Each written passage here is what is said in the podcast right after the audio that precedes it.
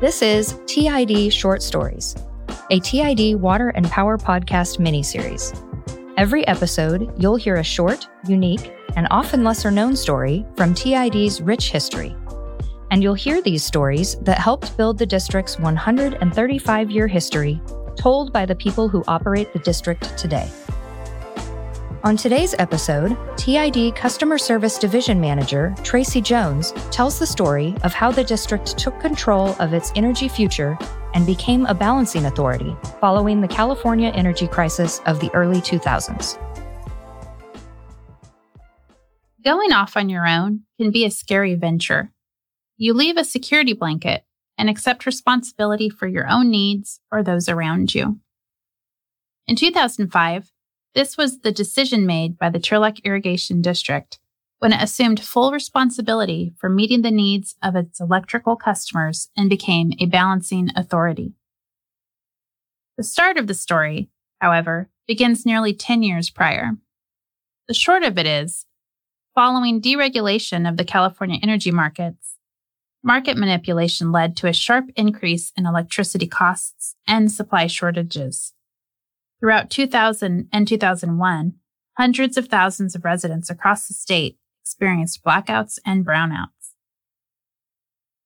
The long of it begins when then California Governor Pete Wilson signed Assembly Bill 1890, also known as the Electric Utility Industry Restructuring Act, into law on September 23, 1996. The bill would allow customers of investor owned utilities, also known as IOUs, like Pacific Gas and Electric and Southern California Edison, the ability to choose their own power provider beginning March 31, 1998. This meant customers could compare prices and choose the utility that best met their needs. AB 1890 would also create an independent, statewide transmission system operator to increase reliability and provide new power producers equal opportunity to deliver their supplies. The IOUs, who owned and operated a large majority of the state's transmission system, would be required to transfer operational control to the Cal ISO, although they would retain ownership of their transmission facilities. Finally, the Electric Utility Industry Restructuring Act would create the California Power Exchange, which would operate as a commodities market where power producers could compete to sell their power to buyers at auction. Not included in the new regulation were publicly owned utilities, also called POUs, like TID.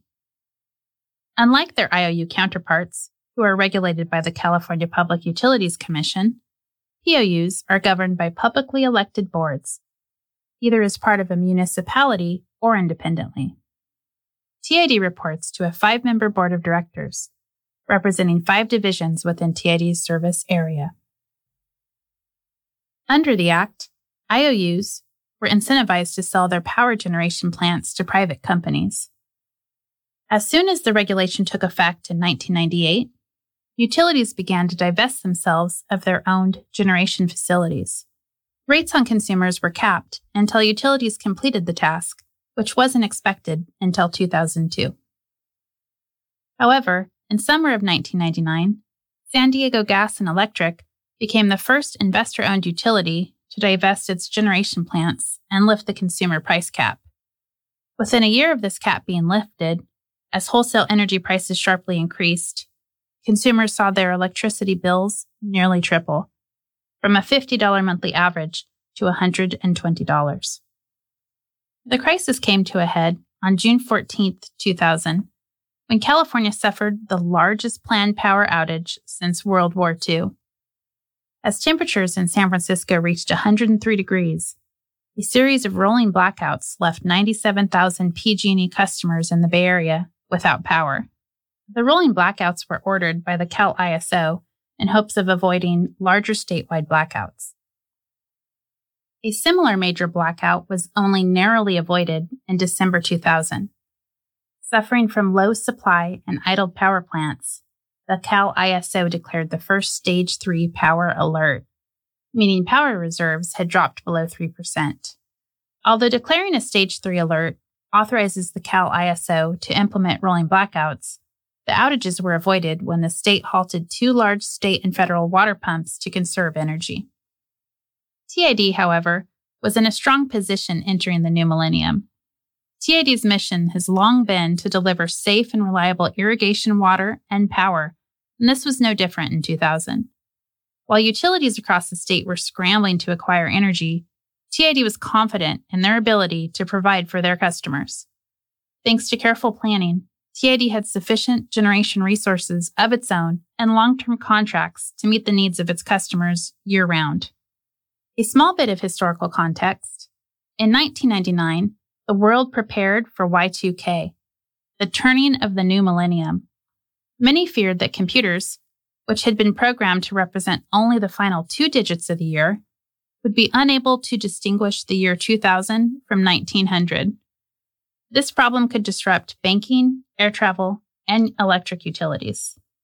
TID prepared for Y2K by developing its own customer information system completely in house prior to the year 2000. In fact, that CIS remained in place until 2020 when the district implemented a new CIS system. All that said, Y2K created minimal problems around the world. It wasn't just power supply that tied the hands of the state and the IOUs during the energy crisis, however. As a result of the sharply increasing wholesale costs, the IOUs, including PG&E and Southern Cal Edison, were buying power at a very high price, but were unable to raise retail rates. Previously, the utilities could generate their own electricity for only 3 cents per kilowatt hour. Now having divested from their generation facilities, they were paying up anywhere from 11 to 15 cents a kilowatt hour, and sometimes more. But were capped at selling that power for only 6.7 cents per kilowatt hour to retail customers. As a result, by 2001, even after CPUC approved rate hikes, Southern Cal Edison announced that it would not be able to pay the 596 million owed to creditors. PG&E was also close to defaulting on payments. Due to the cash-strapped utilities, many out-of-state power generators refused to sell power to California during that time for fear they would not be paid. Beginning on January 17, 2001, the Cal ISO ordered two days of rolling blackouts, affecting hundreds of thousands of residents across Northern and Central California. Then Governor Gray Davis signed an emergency order allowing the California Department of Water Resources to buy power to try to stave off Southern Cal Edison and PG&E bankruptcy and further blackouts. On March 19, 2001, the Cal ISO ordered the first statewide rolling blackout the two day blackout period affected more than 1.5 million electric customers across the state. For the first time, these rolling blackouts had reached Southern California. TID once again made it through the year, unaffected by the rolling blackouts. While the district had to meet statewide emergency load shedding obligations, it did so by working with industrial customers to voluntarily reduce their energy consumption at peak times. This allowed the district to meet its requirements without impacting large populations of customers. PG&E ultimately filed for bankruptcy in April of that same year. Southern Cal Edison worked out a plan with the state to avoid the same fate.